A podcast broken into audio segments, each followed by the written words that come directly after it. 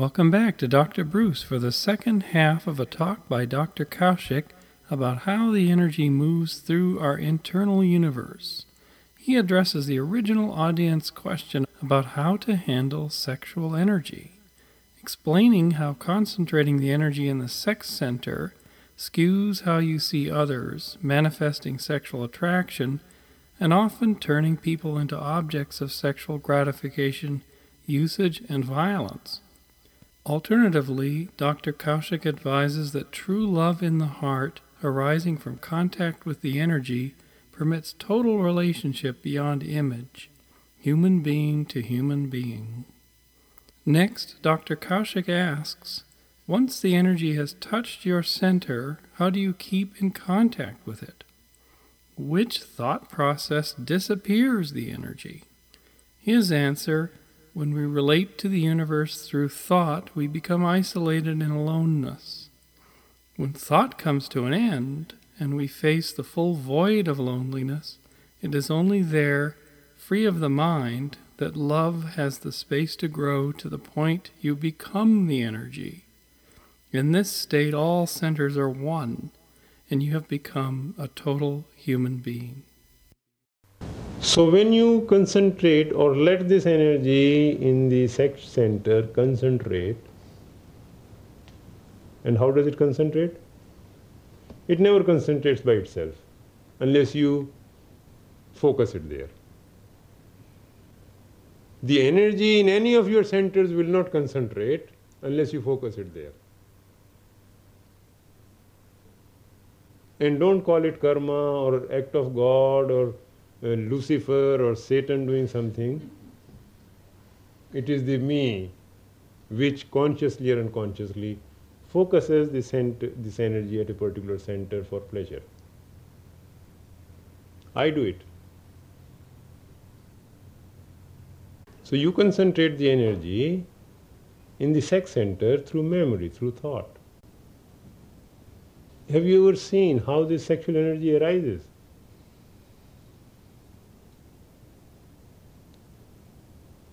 Most of you might be aware how it is released. You might have felt its pressure there, tension there, but you have not felt how it is brought about. When you look at something, a beautiful face, beautiful face is never a problem. It has never been a problem for anyone for the child, for a baby, for two years, three years old boy, baby, girl. A beautiful face has never been a problem. But once you are 15, 16, 20, 30, 40, 50, 60, then a beautiful face becomes a problem.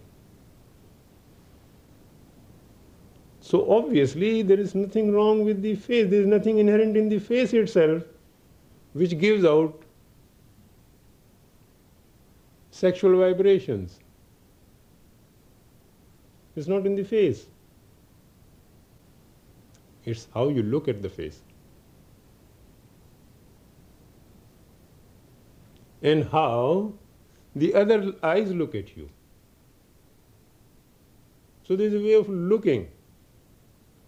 And if you have seen the mechanism operating, because in one case you can look and nothing happens. And you turn your angle a little bit.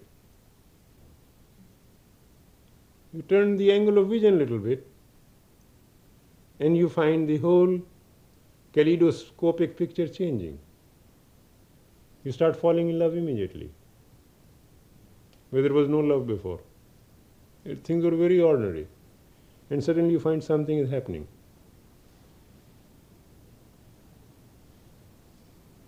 And you think something is happening, something beautiful is happening. And nothing beautiful is happening. It's a biochemical response coming from memory, past experience.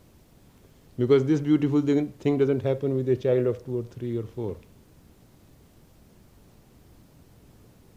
Because those memories are not there, which could be triggered off and create this biochemical response.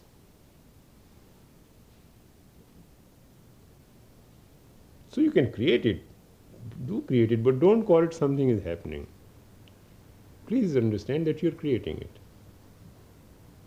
And if you know you're consciously creating it, you might be free of it. But if you think it's a happening, it's something spontaneous, and whatever is spontaneous and is happening must be beautiful, it must be spiritual, must be otherworldly, then you look at the thing in a different way. So it's all a matter of looking how you look and from where you look and at whom you look. Just a matter of looking.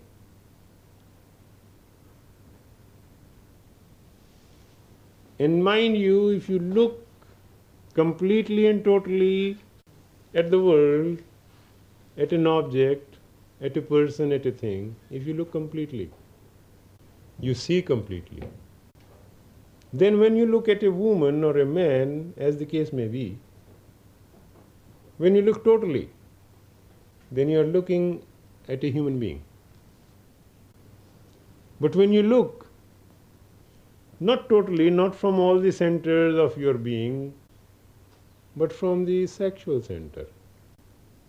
Please see how you look, from which, which center you are looking.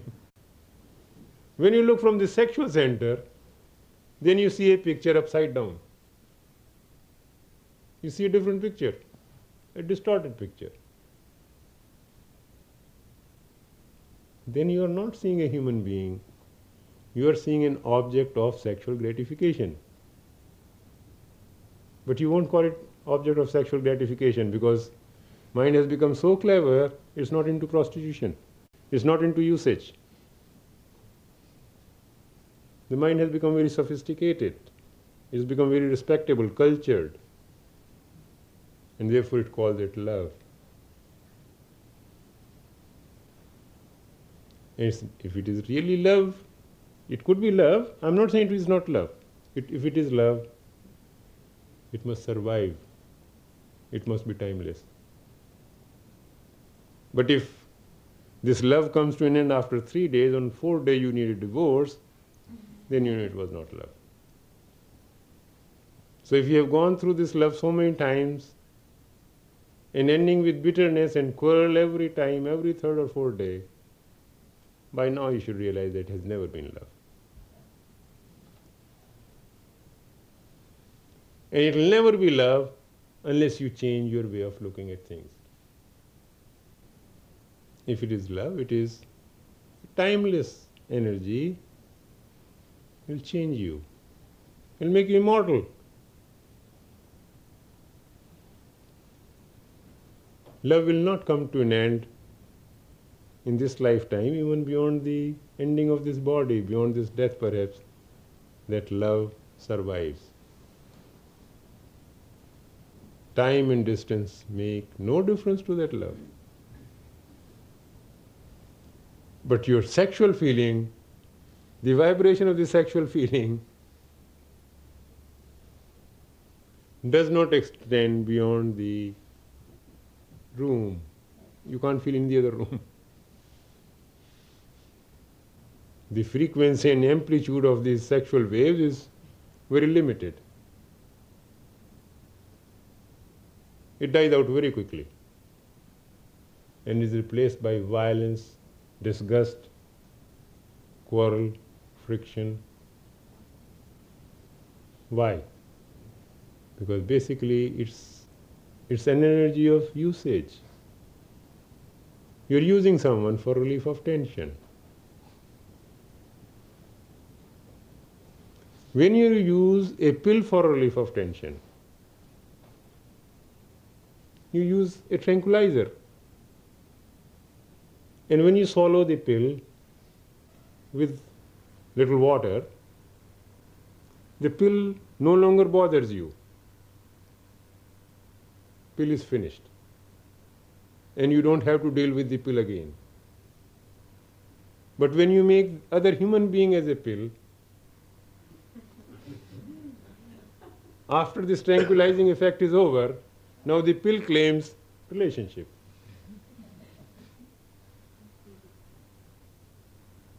And then it's a threat to your freedom. You want to use the pill, but you want to be free also. That's the tragedy with human beings. They want two things at the same time. They want their pleasure, they want their freedom. And more important the pill is, more effective the pill is, greater is the dependence. And greater is the feeling of loss of freedom. So, your violence to another human being in a sexual relationship is directly proportional to the pleasure you have been deriving. It's directly proportional to your closeness. And that's the tragedy. Someone from one corner of your heart whom you are attracted to so powerfully, so strongly, and from the other corner of your heart, you hate that person so much if the relationship was a very tame affair, there was no orgasm or any such history there, you can dismiss it, forget it. There's not much violence in it. Usage, discarding. But if it happens to be a really meaningful relationship to you sexually, a significant then your violence in that relationship would also be proportionally much higher, much greater. Almost action and reaction being equal, it will be almost equal. And then you come and ask the question how to deal with the sexual energy. You can't deal with the sexual energy if there is no love in your heart when there is love in your heart and you don't use other human beings for self gratification, you don't use other human beings for usage. So when you look at another human being, you look at another human being from the center of your being, from the wholeness of your being. Then you look at another person, you look to the being then there is a relationship between being and being. In that relationship, sexuality may be there, but it's not usage, it's not relief of tension. Sexuality has undergone a change. And only people who have love in their heart can understand it. Those who don't have it, they cannot understand what's being talked about. It'll be just an idea and there is no technique for transforming it. I read once a book in which the author had suggested how this sex could be transformed into superconsciousness by certain technique. But my feeling is superconsciousness may transform sex, but sex cannot be transformed into superconsciousness by any technique. It's just a failure. It's a that question was asked if we can stop chasing our illusions. This is one of the illusions which we chase, that through a technique we will transform sex into God. Whether it's tantric sex or non tantric sex or spiritual sex or non spiritual sex, doesn't matter what type of sex it is. If it is part of the technique, it will bring about some modification. It may give you added pleasure. It may broaden the field of your experiencing the pleasure. But sex won't be transformed into super consciousness. It will be only transformed into an illusion which you can chase and keep on chasing and believe that you have transformed it. So there is no technique. But when you start looking as a whole person, as a whole human being, at another human being who is also whole, who is not a sexual part. Most of the time you're looking at another person just like a sexual object, not as a human being, sexual object. All the beauty in everything to you only means sexual object. When that distorted vision is there, you can't deal with sexual energy. Somehow, when we are talking of the Kundalini, some, some people have been trying to do it. They advise you when you are trying to awaken your Kundalini, you must abstain from sexual act. You should not let the sexual energy leak when you're raising your Kundalini. And so, I know some people when these gurus initiate you or give you this Shaktipat and ask you to now stop the sex and raise your Kundalini and do some mantra or chanting, and then you suppress the sex and you start doing the whole process to become a Siddha one day or a spiritual man one day and torture yourself. And that self torture is possible because there is hope to become something one day. When you hope to become something one day, and for that reason you are paying the price of this denial, suppression, you're still living in time. And the world of time creates illusion. So, suppressing sex to become spiritual, you'll never become spiritual. But if you are spiritual, you'll be able to deal with sexual energy. If you have touched the spirit, and the spirit has touched the heart, then the balance which comes in life knows how to handle the sexual energy. But there's no other way. It's only one way traffic. It's not a two way traffic. And now the question arises once this energy has touched you, has touched all your centers, the center of your being, why doesn't it stay? Why does it disappear? Why does it evaporate? And then you say, Look, it touched me, I felt it, but it's gone. Can you tell me some way to stabilize it, to fix it? Some technique, some method, something, because without technique or method, it just comes and goes. So mind believes that the energy comes and it goes. You believe it. Because in your mind, you're always functioning in time and space. And therefore, this energy must be coming from somewhere and must be going from somewhere or going to somewhere. And therefore, you want to bring it closer and put it in your pocket so that you could use it at all times. So, the question is not so much of contacting this energy or bringing it down into your psyche or being. The only question is to see which particular thought process creates this division and distance and barrier. Each time the energy comes, be watchful, look, and see which thought, in which manner, in what way dissipates the energy. So when the dissipation comes to an end, the leakage comes to an end, the energy is there, eternally there, always there. When we say moment to moment, moment to moment means ever, forever it's there. It had never gone anywhere. It is there. It was there and will be there. For you, it did not exist because you were not looking and it will disappear for you because you will not look. You will look elsewhere. When you look elsewhere, the looking elsewhere dissipates the energy. So the energy is only a matter of looking. If you know how to look, if you know how to listen, God is always there. The energy is always there. Call it by any name, love is always there. Truth is always there. Have all the questions been answered or some question remains unanswered?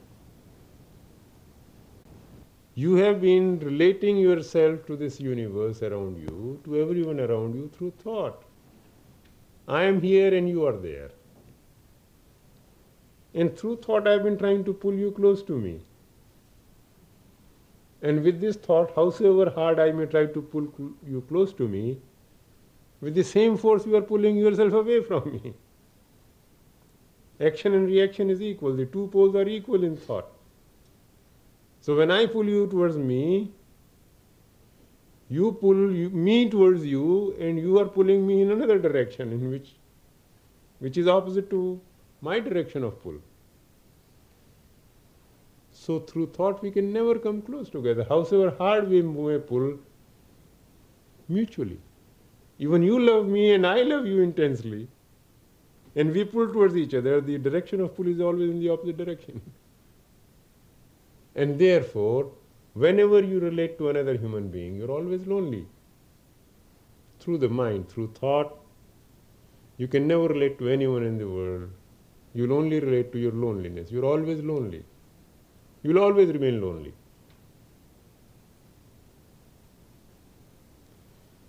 When thought comes to an end, for the first time, when thought comes to an end, you become aware of loneliness. Loneliness was there all along. But when there was some other object in the field of operation, and you were pulling and pushing, you thought you were related to someone. And that pull and push you called relationship. Now that has fallen away. That has come to an end. Somebody has deserted you, somebody has left you, you have been divorced, you have been betrayed, let down. And then you discover you are lonely, alone. Doctor, is it correct to assume that when the thought process ends, that this energy works in all the centers with the same intensity, and so that it can be integrated harmoniously with the entire organism? I'll come to it just in a minute. So, when thought has come to an end, for a moment you become aware of your loneliness, which you have never been aware of it. Because each time you feel lonely, you switch on the radio or the television or reach for the fridge or eat some snack or read some newspaper, go and watch the movies, go and find some sexual partner, go on a picnic, do something. You've been doing always. You never looked at your, the effect of your life. That through thought you've been only creating loneliness. And when thought comes to an end, then you become aware of it. When things have fallen away in your universe of thought, you become aware of loneliness. This is the emptiness or the space in which you meet the sublime, the true. So it's not, you may call it loneliness, you may call it frustration, you may call it anything, but this is the only space in which the true can be, in which love can be in which love can manifest. This love needs some space, real space, where thought doesn't function. Clear? Now the question is when thought has come to an end and I'm looking, in the beauty of now my looking is wherever I look, there is this energy. My vision is this energy. My attention is this energy. So wherever I look, I look it is there is the energy. I look there, there is the energy. I look there, there is the energy. And I look inside, inside this whole energy. So wherever you look, wherever you pay attention, the energy starts gathering together, concentrating itself by itself. You don't have to force. Just look.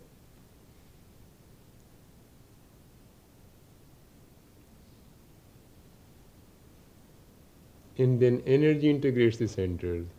Energy integrates the personality, not your will. Not you're trying to build, bring the energy into the heart center and the navel center or sex center.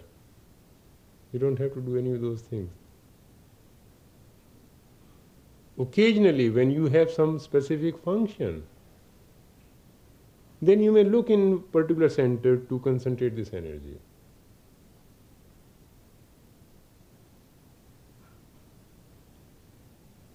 For functional purposes, that you may be able to do. But for integration, all that you have to do is just sit down and look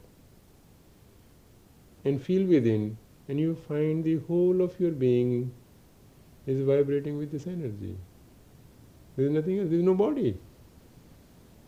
You have been always aware of the body, now you are aware of yourself as the energy.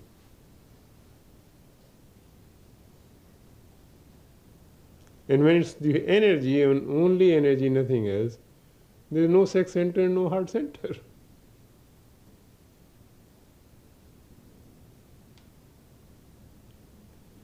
The centers were for the Kundalini, the centers were for the energy of thought. If a functional need arises, the centers will be still there. But when you're functioning as a total human being, there are no centers. All the centers are operating together.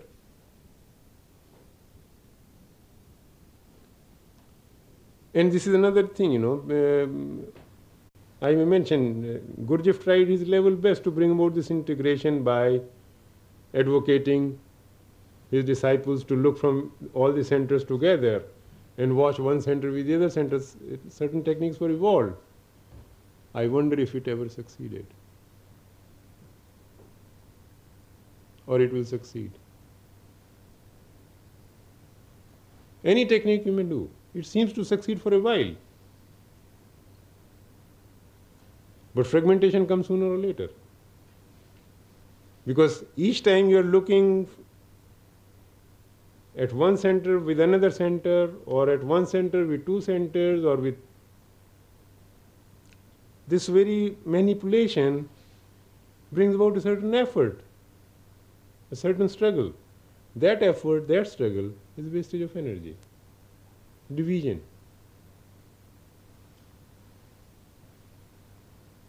And the sum total of the parts is never equal to the whole. It's never the whole. So even if you start looking from three centers, all the seven centers, if you are aware that I am looking for all my seven centers at something,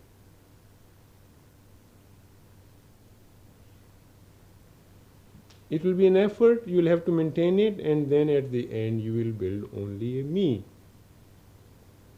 There may be a functional me in this, I am not saying that. There may be a functional me. But you are not building anything through effort or struggle just sitting together and letting the energy gather, concentrate by itself. It concentrates anywhere, wherever there is space. So all that you have to do is to create space by ending thought, by thought seeing its limitation. that humility which comes by realizing the limitation of thought, realizing the limitation of the me, is the gathering of this energy. This has been another episode of Dr. Bruce. Find many more talks by Dr. Kaushik linked off our site at drbruce.org slash podcasts.